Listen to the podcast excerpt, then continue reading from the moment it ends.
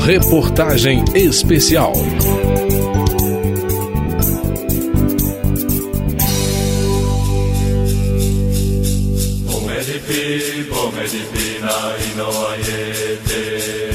Além de abordar temas como saúde, educação, segurança pública e trabalho, a revisão periódica universal da ONU, que avalia a situação dos direitos humanos nos países membros, também cuidou de grupos específicos da população.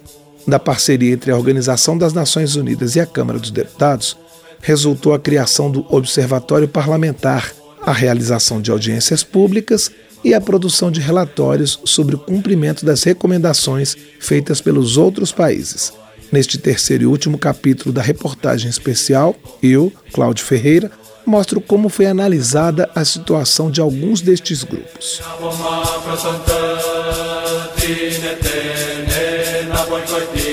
Migrantes, quilombolas, crianças e adolescentes, pessoas com deficiência e da comunidade LGBTQIA.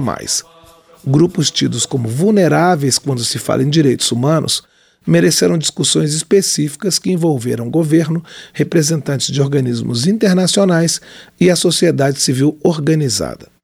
Os povos indígenas, por exemplo, foram objeto de 25 recomendações dos países membros da ONU, 10% do total de 242 sugestões feitas ao Brasil sobre todos os temas.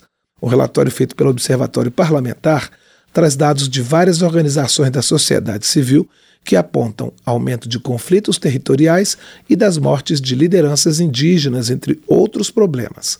Números do Ministério da Saúde de 2019 mostram que subiu a mortalidade de bebês indígenas. Ian Yarabi, representante do Alto Comissariado das Nações Unidas no debate, ressalta a ligação estreita entre a preservação ambiental e a qualidade de vida da população indígena. Várias recomendações pedem que o meio ambiente e a biodiversidade sejam respeitados no contexto das operações das empresas e da execução de grandes projetos. Mas não se trata só das empresas legais, mas também as práticas do garimpo nas terras indígenas que nos preocupam.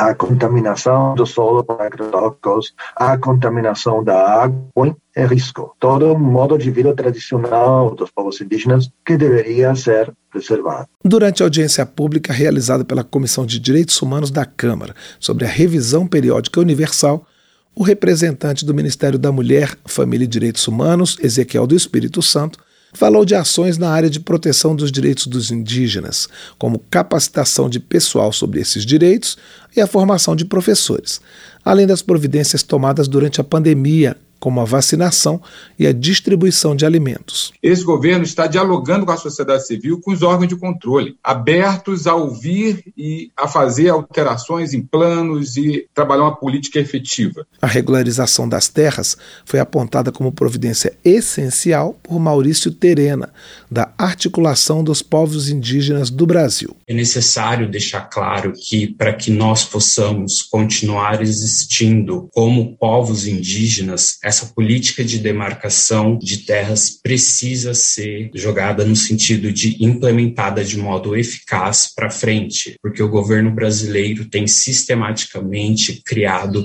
ficções jurídicas para que esse entrave seja travado. Outras 12 recomendações ao Brasil feitas por países que fazem parte da ONU dizem respeito à situação dos habitantes das áreas rurais.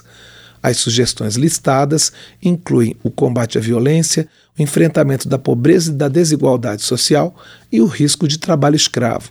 José Ionilton Lisboa, bispo de Itacoatiara, no Amazonas, e representante da Comissão Pastoral da Terra, comparou a situação da população rural com os Objetivos de Desenvolvimento Sustentável da ONU nos últimos tempos, esses direitos humanos dos povos rurais não estão bem alcançados por nós aqui no Brasil. Esses objetivos da ONU aí erradicação da pobreza, fome zero, agricultura sustentável, educação de qualidade, igualdade de gênero e trabalho decente e crescimento econômico, a gente sente que o nosso país não avançou nos últimos tempos. Isso nos preocupa. A representante do MST, Movimento dos Trabalhadores Rurais Sem Terra, America. Ayala Ferreira, reclama da demora nos processos de regularização de terras. Ela também lamenta que, mesmo durante a pandemia, os despejos das famílias não tenham parado. Tem desterritorializado, né, tem tirado, removido centenas de famílias que estão acampadas, desejando a tão sonhada reforma agrária, democratização do acesso à terra, a paralisação da reforma agrária, no que se refere à paralisação daquele que poderia ser as vistorias e assentamentos de famílias em novas áreas de reforma agrária, mas também a paralisação de políticas públicas tão necessárias e que diretamente atinge os direitos da juventude, da infância e das mulheres. O crescimento da violência contra a mulher no campo, principalmente com a pandemia do coronavírus, preocupa o diretor do Fundo Internacional de Desenvolvimento Agrícola no Brasil, Klaus Heiner. É importante que todos os poderes da República estejam atentos a esta situação preocupante e direcionem ações e recursos para combatê-la. Esta mudança passa pelo fortalecimento dos mecanismos de denúncia e proteção, assim como o empoderamento da mulher dentro da economia rural. Diante dessa situação, as mulheres receberam atenção dupla do Observatório Parlamentar sobre a Revisão Periódica Universal. Os temas foram Mulheres na Política e Violência contra as Mulheres. O relatório da área traz dados sobre a baixa participação delas nos espaços de poder e as recomendações são aumentar essa presença e incluí-las nos processos de tomada de decisão. São citadas ações do Poder Executivo, como a Articulação Nacional pela Igualdade de Gênero, chamada Rede Brasil Mulher. Por parte do Judiciário, a decisão do Tribunal Superior Eleitoral de que 30% dos recursos do fundo eleitoral sejam para candidaturas femininas. Do Legislativo foram destacadas a reforma política e a lei dos partidos políticos, além de 30 projetos em tramitação. Em uma das audiências públicas sobre o tema, realizada pela Comissão de Direitos Humanos da Câmara, a vereadora Bia Caminha, do Pará, dão um depoimento forte sobre os percalços pelos quais passam as mulheres que entram para a política. Desde que eu cheguei na Câmara Municipal de Belém, todos os dias que eu entrei na Câmara me perguntaram para onde eu estava indo. Quem é você, para onde você está indo? Só pode entrar vereadores e assessores. Então eu não era nem vista como uma vereadora, nem vista como uma assessora. Em um desses dias, mesmo após a gente já ter levantado reclamações, eu entrei e disse: Eu sou a vereadora Bia Caminha, estou indo para o plenário trabalhar. Eu virei de costas. Os guardas municipais da Câmara, funcionários públicos, falaram: essa daí é a vereadora que está entrando aqui, e eu respirei fundo e segui. 20 recomendações dos países membros tratam especificamente da violência contra a mulher. De sugestões mais gerais para o combate a essa situação, até a instalação de abrigos para vítimas de abusos e a atenção especial a crianças, mulheres negras e moradoras de áreas rurais. Os representantes do governo federal reforçaram nas audiências públicas que até o final de 2023 haja 30 unidades da Casa da Mulher Brasileira, centros de acolhimento das vítimas. Gabriela Bastos, representante do ONU Mulheres, braço das Nações Unidas que trabalha pelos direitos da população feminina, atesta que o problema é global.